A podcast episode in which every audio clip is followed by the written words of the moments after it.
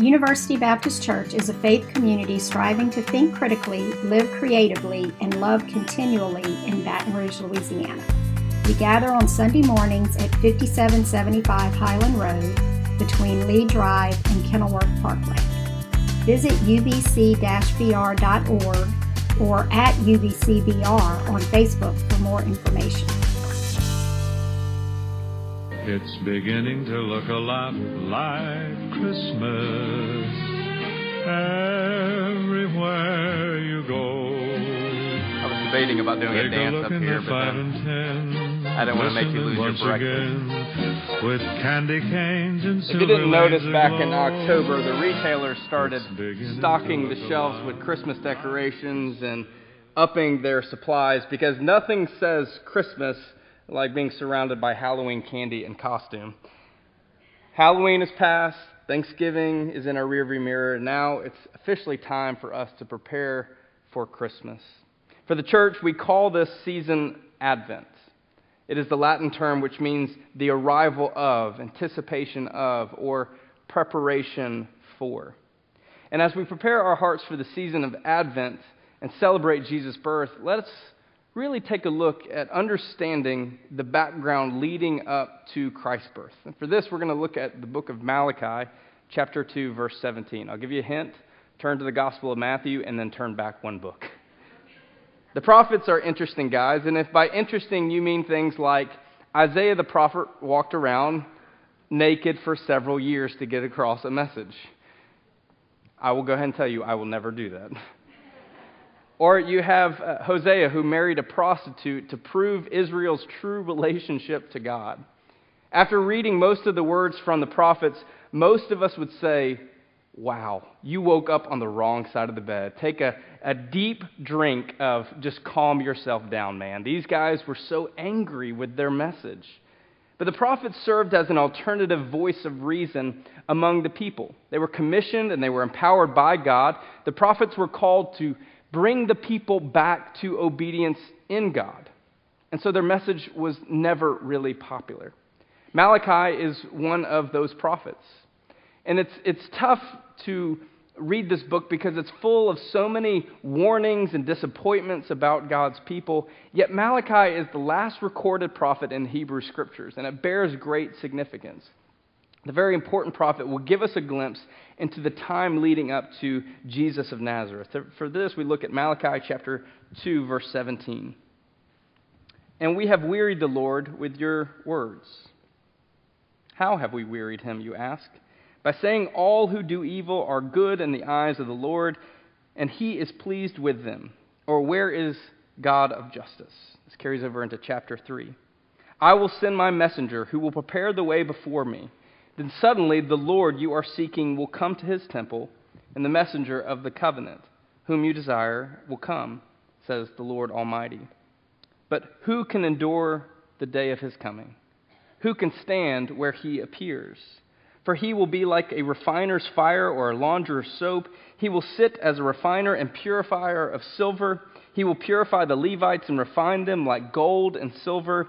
Then the Lord will have men bring him offerings in righteousness. And the offerings of Judah and Jerusalem will be accepted to the Lord as in days gone by, as in the former years. You see, the prophet is speaking to the people in not a very happy set of circumstances. And he's trying to minister to this community that is disappointed and disillusioned in their faith to God. And the people of God had returned from their Babylonian captivity with high expectations and hopes that they were going to return, return to this former glory they had experienced before the exile. But when they returned, they were only met with disappointment. Soon the returnees faced the realities of a hostile land and the problems of restoring a nation uh, that was devastated by the blight of war. But Malachi steps forward with this promise that God is going to bring great significance to them. And like his predecessors, Malachi will continue this theme of what's called the Messianic Age. Seen throughout the prophets, Messianic age was depicted as a time when the Messiah would come who would redeem the Jewish people to gather them out of exile and to rule in a prosperous time. Therefore, the people were praying for a Messiah to come. For fans of Star Wars and The Matrix and Lord of the Rings, this is a very easy theme for us to gravitate to. The idea of a chosen one who will bring balance to the force, or destroy the matrix, or unite the kingdoms of men. So a young Obi Wan Kenobi and Qui Gon Jinn seek out to find a child who would destroy the Sith. They believe Anakin Skywalker is the one who will do it. Spoiler alert, he isn't. He becomes Darth Vader. Morpheus seeks to uh, seek someone uh, who will destroy the Matrix, and he finds this man. Spoiler alert: the first Matrix movie is great; the rest of them are trash.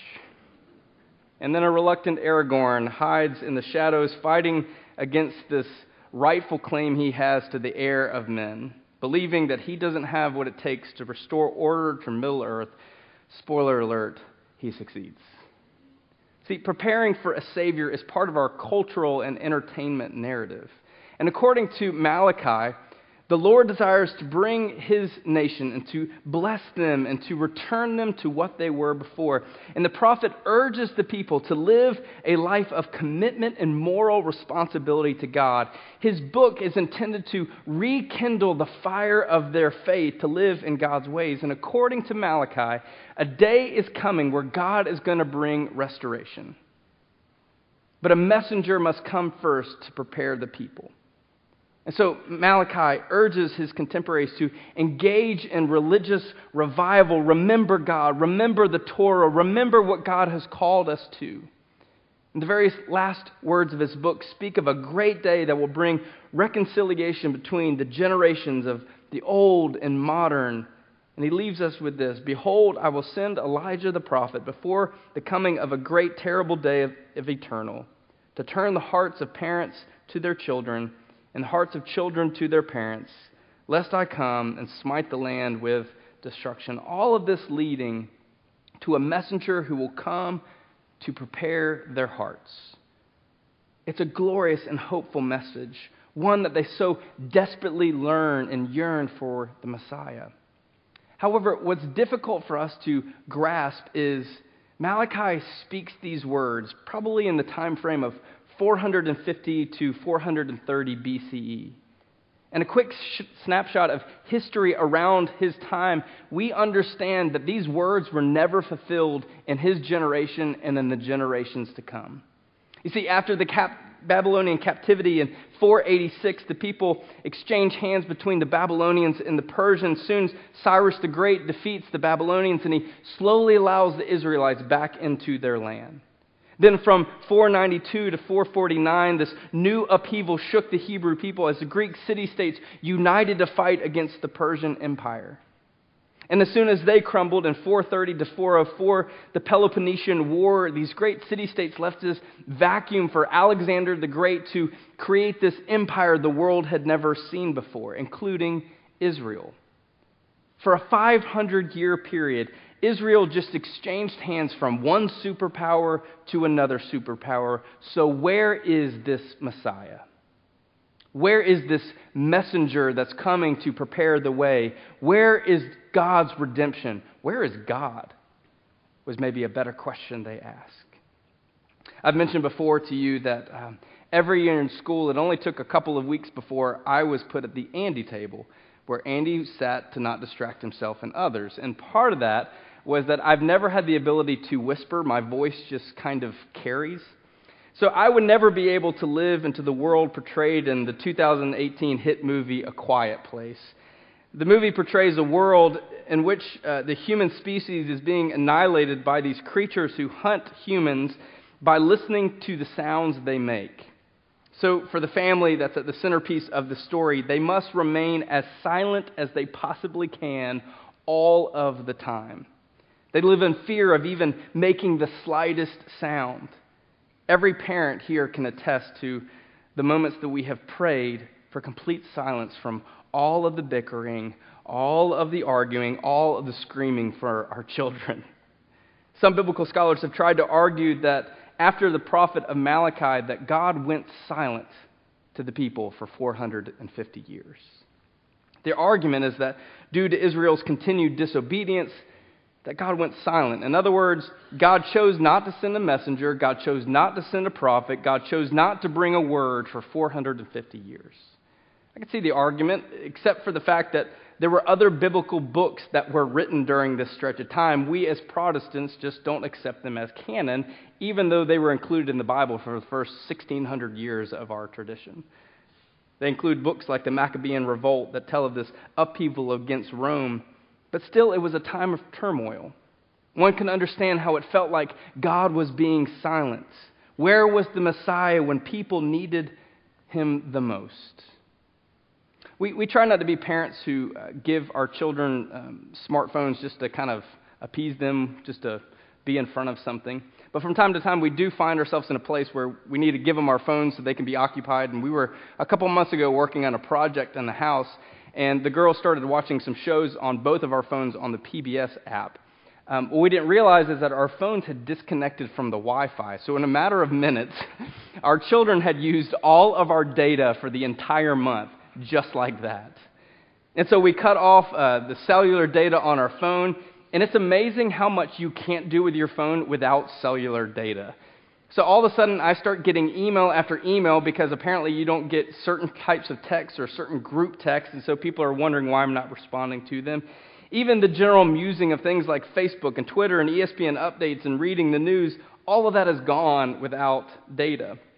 It's hard to imagine a time before we had our dependence on our smartphones. I, I remember in 2007, I got a Blackberry Curve, and I thought like I had made it. I had this great phone. It's hard to imagine a time when we didn't have internet on our phones. It's hard to imagine a time without cell phones or internet or computers. Imagine a time without TV where we just sat around the radio and, according to American art, people just stared at the radio. Imagine a time before the radio, before light bulbs, before electricity, before running water, before bathrooms in the house. Seriously, what did you do when you woke up at 2 a.m. saying, I didn't drink 10 gallons of water at 12 a.m. this morning? It's hard to imagine a time before the comforts that we take for granted every single day. Now imagine a time before Jesus. Imagine subjugation from Babylon and the Persians and the Macedonians and the Hasmoneans and then the Romans. Imagine seeing generation after generation experience the tumult and, and disillusion of foreign control including the destruction of Jerusalem and God's temple. Imagine a time when religious rulers were, in fact, the ruling elite of their day, taking advantage of every person because for every sacrifice made at the temple, a portion of that went into their pockets. Imagine all of these things and receiving a word from a prophet said that a Messiah was going to come to save the people. Imagine a time of waiting and hoping and doubting and then becoming indifferent. Imagine a time without an overwhelming presence of God among us through Jesus who changed the world forever. And as we listen to these words of Malachi, I wonder how often do we live our lives as if Jesus never came?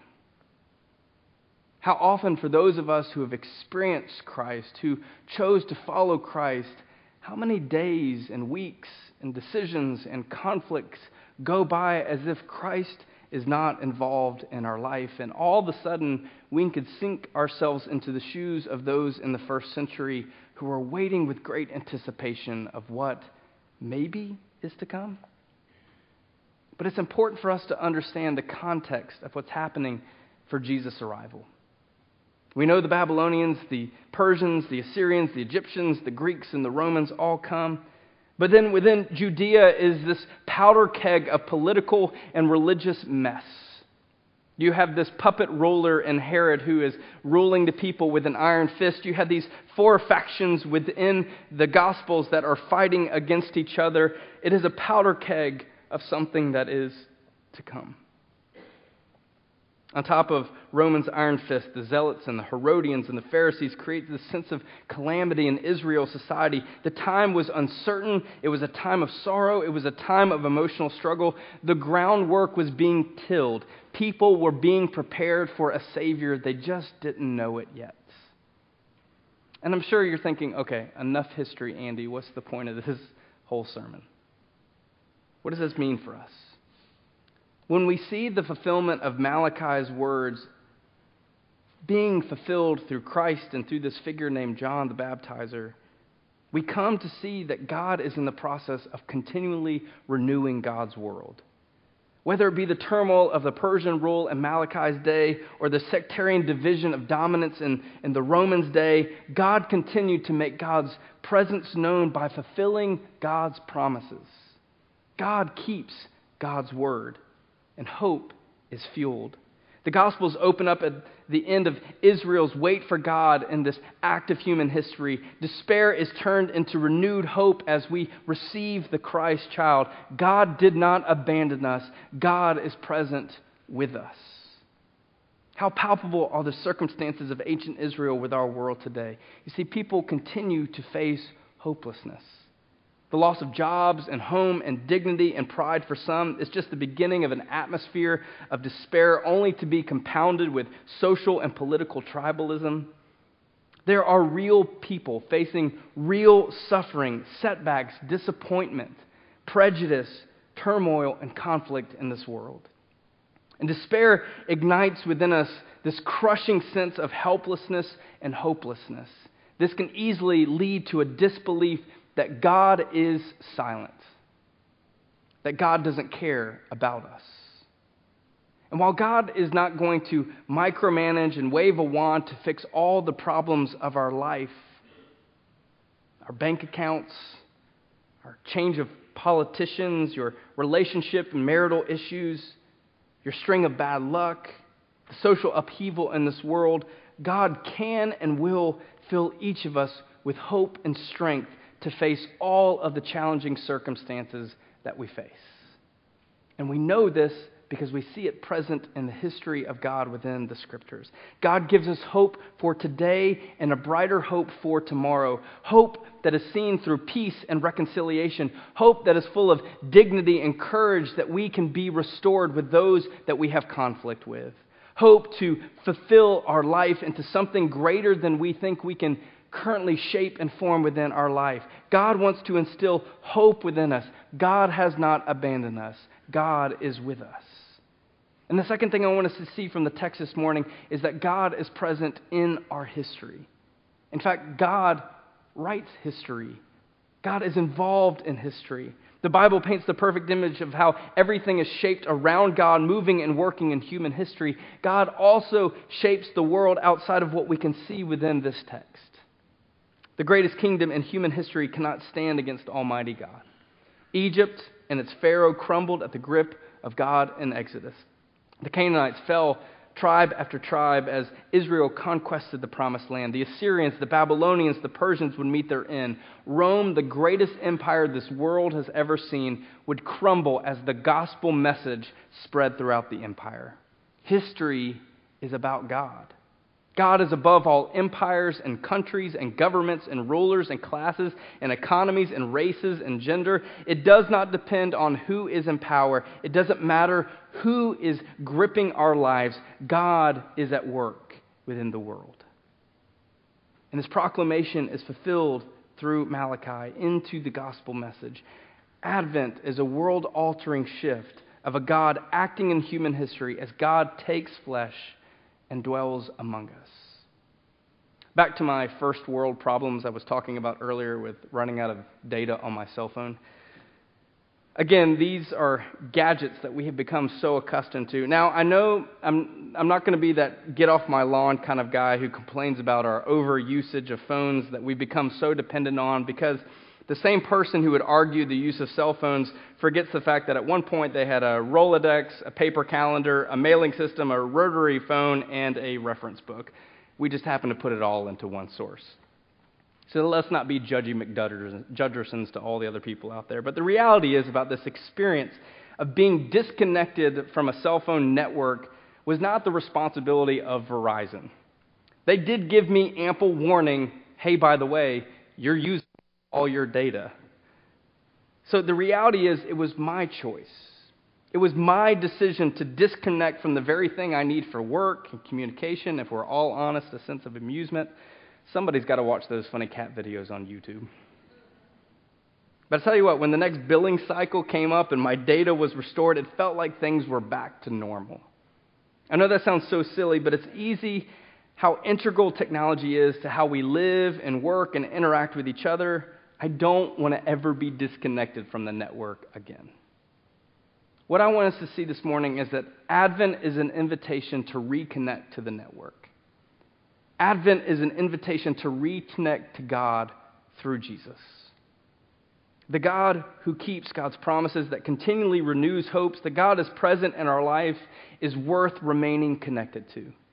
God has a purpose for your life. God wants to do something great in and through you. And it begins with giving you life. And in this life, God brings salvation through Christ. Through Christ, we find fulfillment and life and peace and grace and hope and purpose. In Christ, we discovered that it is not some politician or economic status or consumption of goods or the vertical life experience that brings us completion. Through Jesus, we are invited to see our lives and the world through the way that God created us to be. God loves you. Please hear me. God loves all of us. And as God gives us new eyes to see this world, we soon discover that we too are the messengers foretold by Malachi. Because we are called to help prepare people's lives for God's love and grace. We are the living fulfillment of God's promises to the world that peace and equality and hope and joy are God's gift to each person, no matter where they live, the choices they have made, nor the circumstances they find themselves in. We are God's living message that God has stepped into human history, transforming our lives, this radically undeserved compassion that sees no race or economic status or political affiliation or gender or sexuality or level of religiosity or laundry list of mistakes. We are those messengers to the world. Malachi led to a time that was ripe for the Savior. John was the messenger that prepared the way for Jesus. I think the time is still ripe for the Messiah not just for the world, but for our lives first and foremost. The time is still right for a Savior. As Norman Vincent Peale wrote, Christmas waves a magic wand over this world, and behold, everything is softer and more beautiful. Therefore, may we prepare our hearts for His coming. May we prepare our hearts for His loving transformation. May we prepare our hearts for his calling in our lives to go forth into darkness and hurting with a, a blazing light of hope and restoration. May we prepare our hearts now, not with the ribbons and gifts and evergreen, but with great anticipation of what God is doing in the world. May we be a faith community of preparing for what is here and what is to come. May we be prepared to be the living message of this season of wonder, of joy, of peace, of hope, and of love. To prepare our hearts to come to Christ's table this morning, let's enter into a time of, of silent meditation.